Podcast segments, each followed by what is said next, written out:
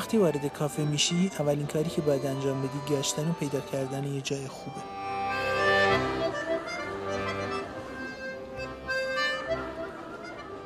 جای خوب زیاد داره ولی خب من عاشق اون میز چوبی سبز رنگم. همونی که کنار اون پنجره قرمز رنگه. پنجره که رو به خیابونه. خوردن یه قهوه داغ با یک کیک پای سیب و گوش دادن به صدای مهمانای کافه. اینجا هر بار میزبان یه صداست. اینجا همان کافه نوو است.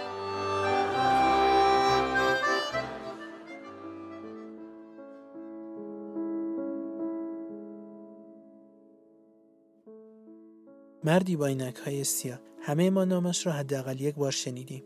نامی که می‌تونه در کنار کارگردان معروف دنیا اونو دیده باشیم. یا فیلمهاش رو تو لیستای برتر دنیا دیدیم. بعضی همون هم امضا نامش رو زیر تابلوهای عکاسی و نقاشی در نمایشگاه مختلف دیدیم. اونایی هم که اهل کتاب بودیم با قفسه از کتابهایی که نامی از اون رو تو صفحات اولش داشتن مواجه شدیم. خب حالا من بودم و یه اسم. اسمی که هر روز داشت بیشتر تو گوشم تکرار می‌شد. آیا می‌تونست اتفاقی باشه؟ فکر نمی کنم باید بیشتر پیگیرش می شدم آخه یکم سخته در مورد یه موضوع نتونم نظر بدم و باید حتما در موردش یه چیزایی هر چندم کم بلد باشم. اینجا بود که داستان من و مرد عینک مشکی آغاز شد. لیست فیلمهاش رو ببینم. زیر درختان زیتون باد ما را خواهد برد. زندگی و دیگر هیچ. انگار اسم فیلمهاش قطعی از شعر بودن. دقیقا یادم اولین فیلم رو که دیدم همش تو ذهنم این سوالا بود که چی شد؟ چه اتفاقی افتاد؟ از یه طرف احساس می‌کنم خیلی فیلم خوبی بود اما نمی‌تونم بگم چطوری. حالا که بیشتر فیلمهاش رو دیدم می‌تونم یه چیزایی رو بگم. روستاهای ساده و زیبا جاده های بکر بچههایی که می‌خواستی تو تک تک لحظه هاشون یکی از اونا باشی. پیرمردها و پیرزنایی که دیالوگاشون درس زندگی بود. نمیشه از قدرت قابهای دوربینش گذشت. مرد اینک مشکی با فیلمهاش معنای امید و زندگی و حال خوب رو تو تابلوهای از طبیعت که پشت سرم قرار گرفته بودن نشون می‌داد. قبل دیدن فیلماش اصلا نمی‌دونستم. یه تک درخت یا یه گندمزار زرد یا حتی یه چند تا گلدان گل روی تراس خونه توی یکی از روزهای شمال چقدر می‌تونه جذاب باشه؟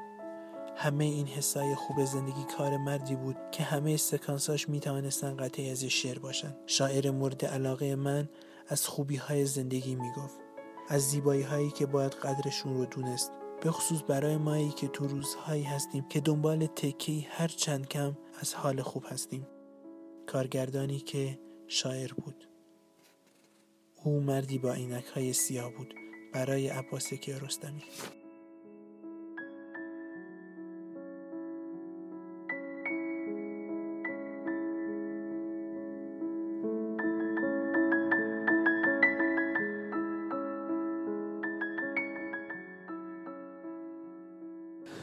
اولین فیلمی که کار کردم داستان یک بچه‌ای بود که از یه سگ میترسید و باید می‌رفت به خونش با نون نونی که خریده بود. فیلم خیلی خیلی دشواری بود. بلد نبودم فیلم سازی واقعا. ولی به عنوان یک فیلمی که تعیین تکلیف کرد برای من در واقع تعیین روش کرد برای فیلم های بعدی من خودم نمی‌دونستم که در واقع این مادر همه ویژگی های فیلم های بعدیمه چه خوب و چه بد. اینی که همطوری گفتم خودم ای نبودم. سگ ای گیر نمیمد. بچه هفت ساله ای هم نبود. بنابراین ما سه تا غیر ای یه جوری با هم کنار اومدیم و اولین فیلم رو کار کردیم به عنوان فیلم نان و کوچه که اولین فیلم من بود حدود چهل چند سال قبل. طبیعی بود که با فیلم برداری که کار می‌کردم اون ای بود. اون چندین بار قهر کرد گذاشت رفت گفت من نمی‌تونم با تو کار کنم. الان میفهممش کاملا حق با اون بود. در این حالی که کمی هم حق با من بود برای اینکه من اون شیوه متداول رو نمی‌تونستم برم. ما برای گرفتن یک پلان چهل روز سب کردیم. شاید باور کردنی نیست. برای اینکه من دلم می‌خواست که یک پلان رو کامل ببینیم که آخه شما فیلمو ندیدی من چجوری راجعش می‌تونم توضیح بدم؟ ولی می‌تونم بگم که از همون اول غیر سینمایی کار کردم چون بلد نبودم.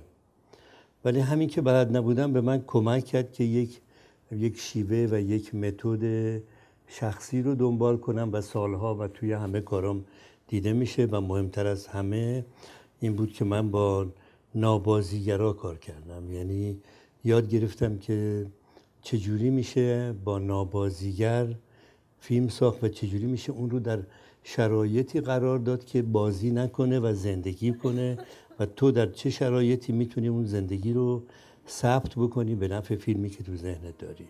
این تفاوتی است که به نظرم این فیلم ها نسبت به بقیه داره.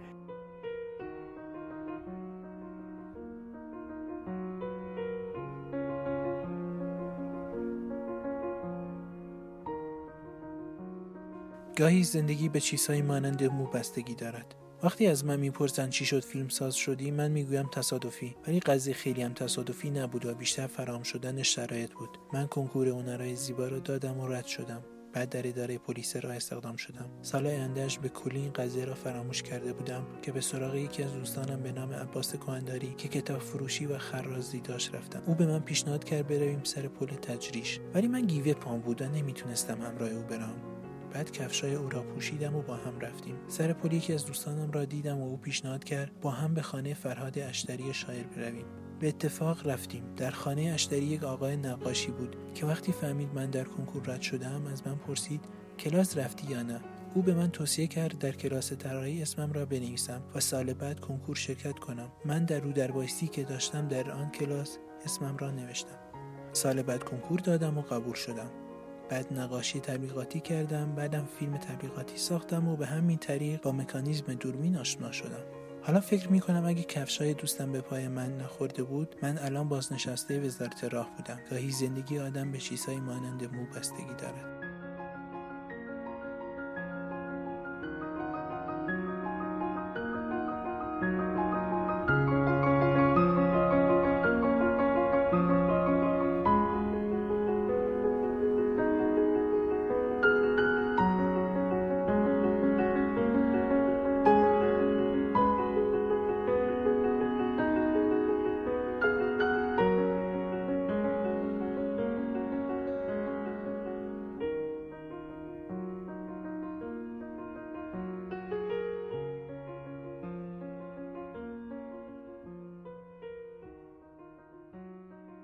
من اعتقاد دارم که بعد از رنج بشری در مورد نان اگر ما جمعیت نزدیک به هفت میلیاردی کره زمین رو بگیم که لاقل پنج میلیارد شاید مسئله نان دارن ولی مهمترین مسئله زندگی همه ما غم عاطفیه غم ارتباطیه. نمی‌دونیم چی رفتار کنیم نمی‌دونیم چی می‌خوایم. فکر می‌کنیم یه آدمی رو باید به بهترین شکلی پیدا بکنیم و وقتی که عاشق میشیم باور می‌کنیم که این همون تیکه گم شده ماست وقتی پیداش می‌کنیم. ولی چه اتفاقی میفته که بعد از یک زمان کوتاه یا یه خود بلندتر ما فکر می‌کنیم که دچار سوء تفاهم بودیم. پس می‌تونیم به یه تعبیری بگیم که عشق نتیجه سوء تفاهمه. و اونجاست که مسئله ما آغاز.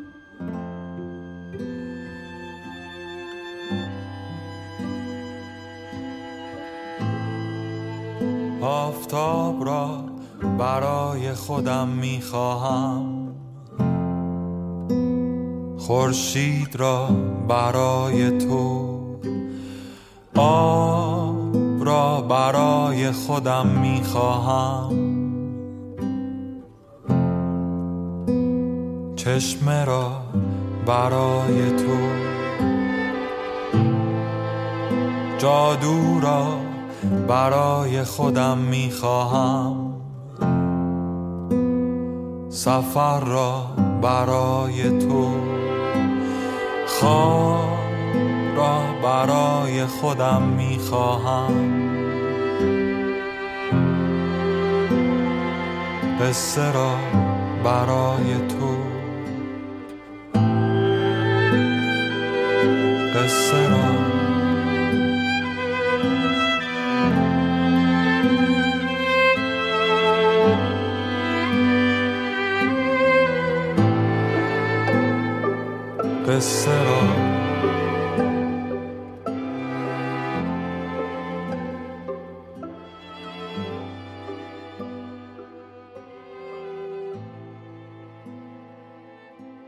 در سکانسی از فیلم باد ما را خواهد برد شاهد موجهایی از باد هستیم که روی گندمزارهای زرد کشیده می شوند. و جاده که واسطه است برای حضور شعر کیارستمی شعری که دکتر و مسافرش راویان هستند شعری که زیباترین تصویر را از باد نشان می دهد.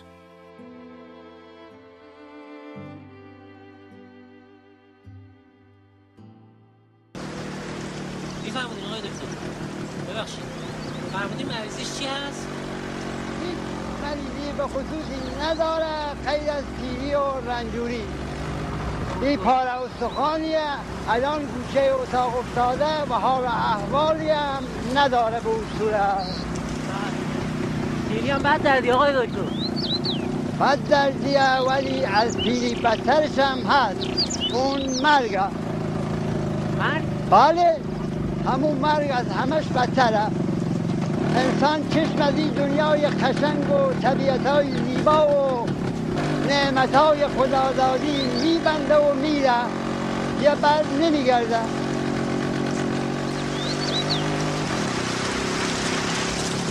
ولی میگن اون دنیا قشنگتر از این دنیا. آخه اون دنیا مگر کسی رفته و آمده ببینه؟ خشنگه یا خشنگ؟ میگن کسان بهشت با خوش است من می‌گویم تا به انگور خوش است این نقد بگیر و دست از آن نسیت بدار. باد دهل شنیدن از دور خوش است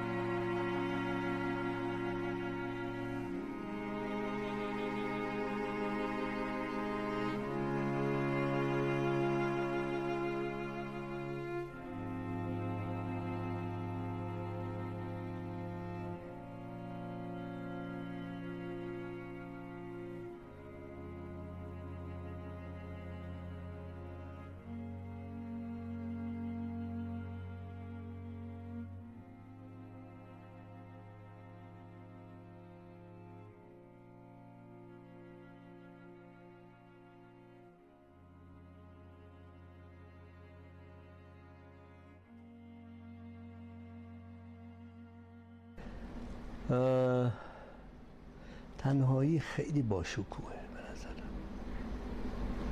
یعنی احساس تنهایی ها.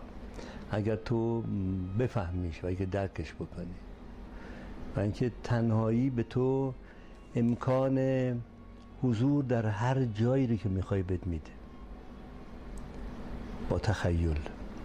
ولی چقدر تو می‌تونی مطمئن باشی که در کناری که دیگه این فرصت رو به خودت بدی که قدرت تخیل این امنیت رو برای خودت فراهم کنی یا دیگری برای تو فراهم کنه یا تو برای دیگری فراهم کنی که قدرت تخیل خودتو هر وقت بخوای بهش فرصت بدی اونو برکت در بیاری و هر جا دلت بخواد باشی. در تنهایی با هر آدمی می‌تونی گفتگو کنی. هر وقت دلت بخواد. هر جوابی از جانب اون می‌تونی به خودت بدی. امتیازاتش که داری. می‌تونی تنها به قاضی بری و خوشحال برگردی. ولی چجوری می‌تونی با یه آدم دیگه این کارو بکنی؟ آره خیلی امتیاز داره واقعا. فقط معناش نیست که آدم خودخواه خودپسند خودشیفتگی داره دیگران رو قبول نداره هیچ کدوم اینا نیست.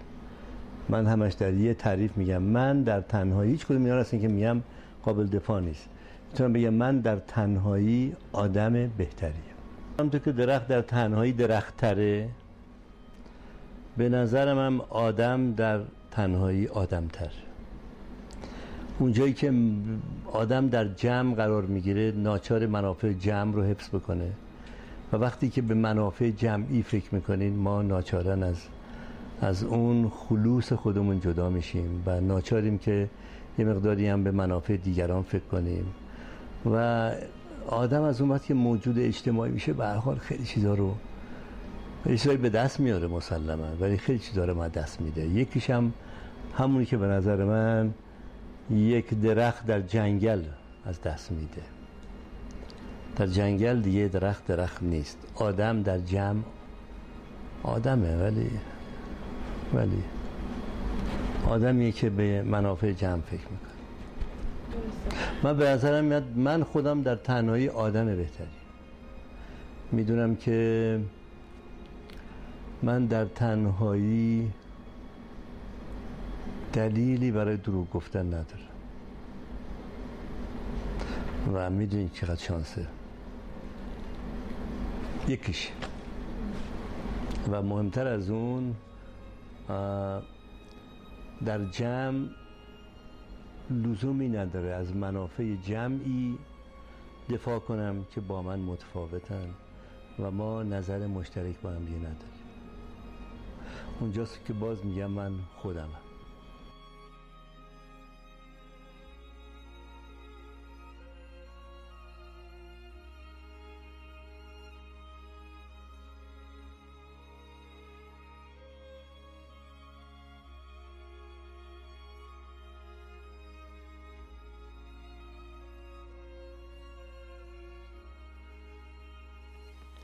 درخت معنای زندگی. جریان زندگی رو میشه تو همه پلانه کیارستمی دید. زندگی بچه های بعد زلزله هستن که باز شروع به بازی کردن با هم می‌کنند و میخندن. زندگی لاک پشتی که به پشت افتاده ولی باز بری میگرده و راهش رو ادامه میده. زندگی رو میشه زیر درختان زیتون جستجو کرد.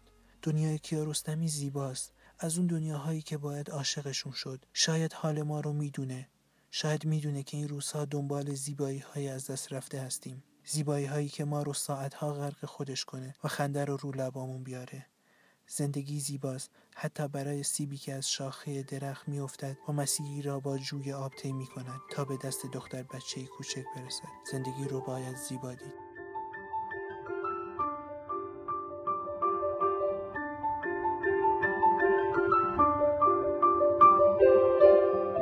به درخت به عنوان یک شخصیت کاملا مستقل نگاه می‌کنم.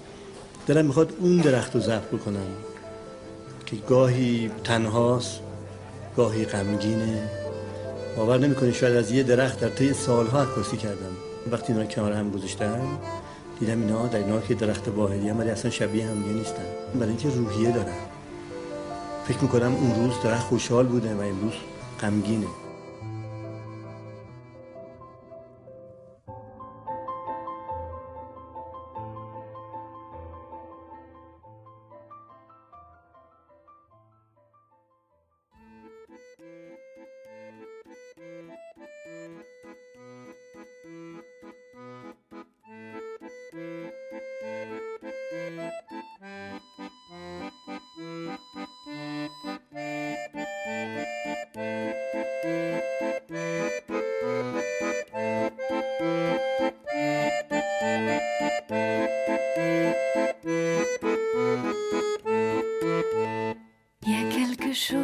De la vie dans tes yeux qui rient.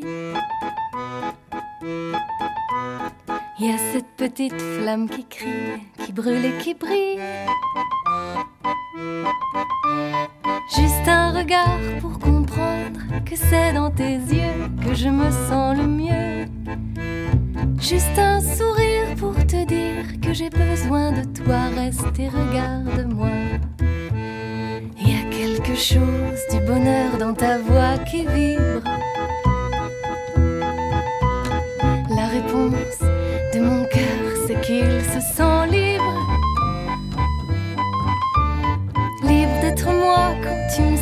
tes bras, libre de vivre un amour qui m'apprend tous les jours. Quand je suis loin, je pense à toi, à ta petite flamme à tes yeux je me sens mieux. Quand je suis loin, je pense à ta petite flamme à tes yeux et je me sens deux.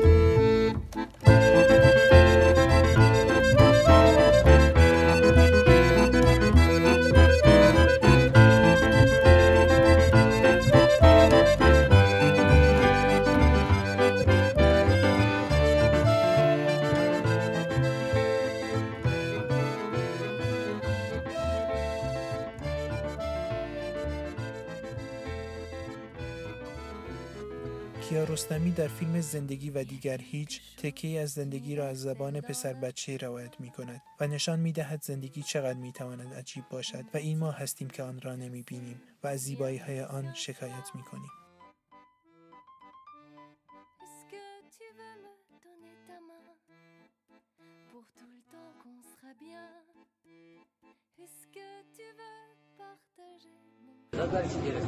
داد زده زیر آوار مونده بودی؟ نه داداشم زیر آوار بود. من زیر آوار نبودم. خب ببینم تعریف کن ببینم چجوری بود. من برادرم توی یه اتاق خوابیده بودیم. ما مادرم اینا بیرون خوابیده بودن. بعدش پشه ها زیاد منو میخوردن. اومدم بیرون که پیش مامان اینا بخوابم. مامانم تا پشه من کشید بالا. من برم توی زلزله اومد وقت برادر زیر آوار موند ها؟ بله پایبرم تو اتاق بود زیر آوار حتی نجات بدی کرد بله. در واقع میشه گفت ها نجات دادن. بابام همینو میگه. ولی مادرم ناراحت میشه. چرا؟ چون که مامانم میگه که چرا اون شب پشه ها رضا رو نزدن. عجب. راست هم میگه. ولی بابا میگه که این مشیت الهیه. چی الهی؟ مشیت.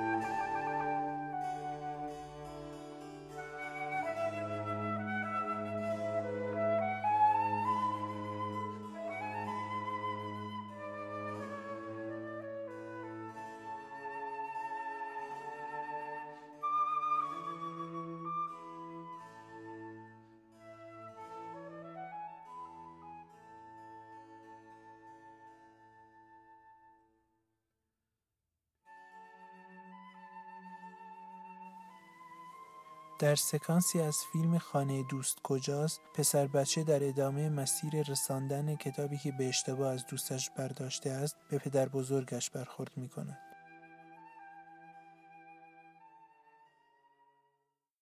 دادی؟ نباید برمش برو سیگار منو بیار میرم نونوایی بهت میگم که برو سیگار منو بیار نون تموم میشه. برم به تو دستوی میدم برو سیگار منو بیار. سیگار اینجا هست. بابا سیگار من دارم. برای سیگار مقصد نبود. نه. ما می‌خوایم بچه تحویل اجتماع درست در بیاد. در موقعی را که من بچه بودم پدر من هر هفته ده به من می‌داد هر پونزه هم یک کتکی به من می‌زد. اگر چنانچه در هفته اون دهشی قطع می‌شد اما در پونزده اون کتک قطع نمی‌شد. برای اینکه من تحویل تحویل اجتماع بیام. شما شاهد می‌دید که نوه من اینجا آمد. من سه نفر تکرار بش کردم. حرف مرا گوش نداد. من نمی‌خوام اینطور بچه با بار بیاد.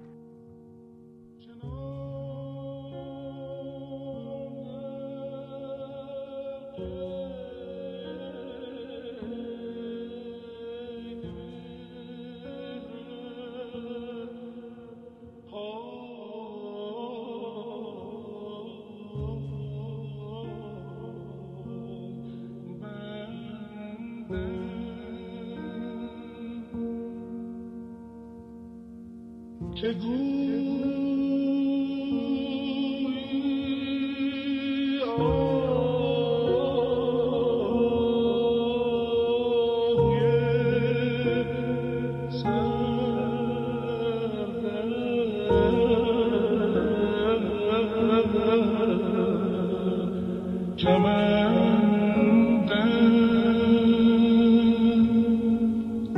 گهی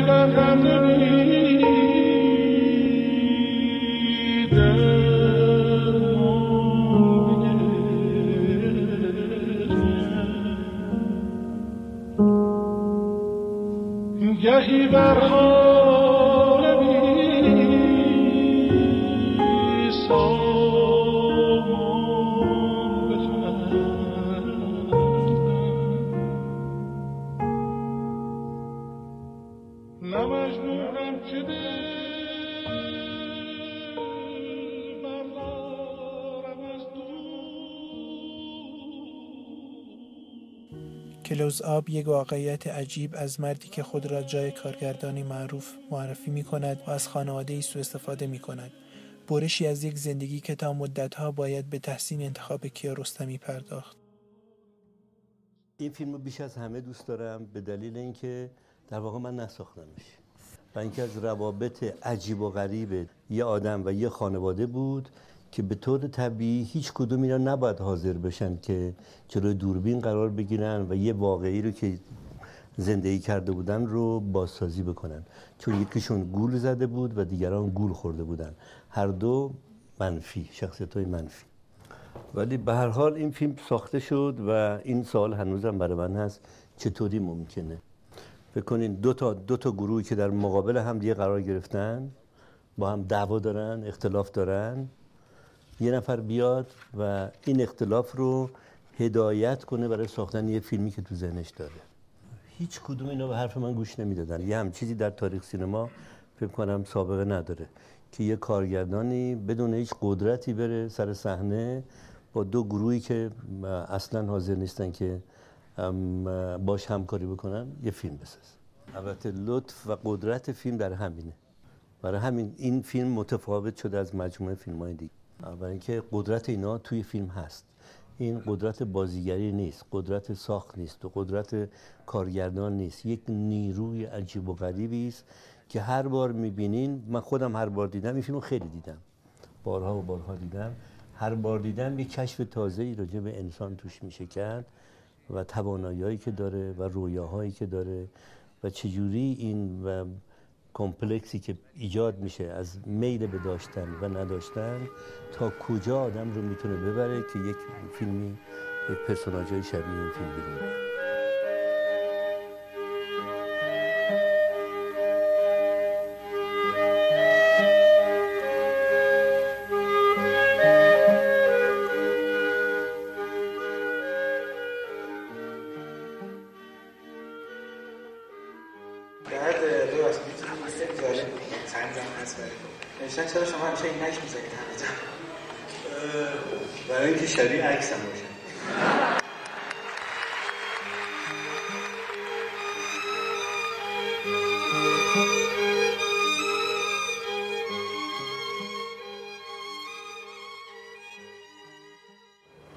برای سهراب شاعر معاصر جاده یعنی قربت باد آواز مسافر و کمی میل به خواب. یا نور ماه تابیده بر کوره راهی که قصد عبور ندارم. و یا کوره راهی میپیمایم به سختی بی مقصد. یا در هر گذر چندین ره گذر به آرامی با شتاب از سوی به سوی.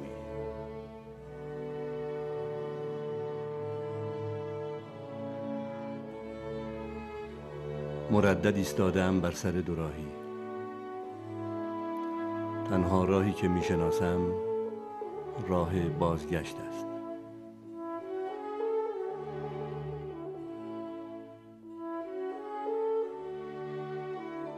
میگه در این جاده یا راه کسی با من نمی آید یا نخواهد آمد شامگاه پاییزی.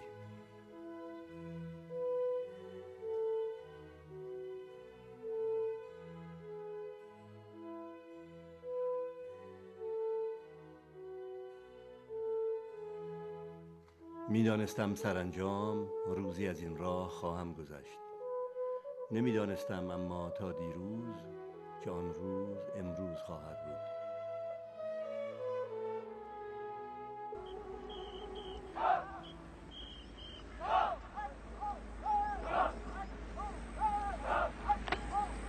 خوبه؟ کافیه. آقای کسایی من میشنوید؟ بله. به افراد بگین همونجا اطراف درخت. استراحت بکنن چند دقیقه فیلم برداری تموم شد زیر درخت اطراف درخت استراحت کنن بعدا فقط صدا.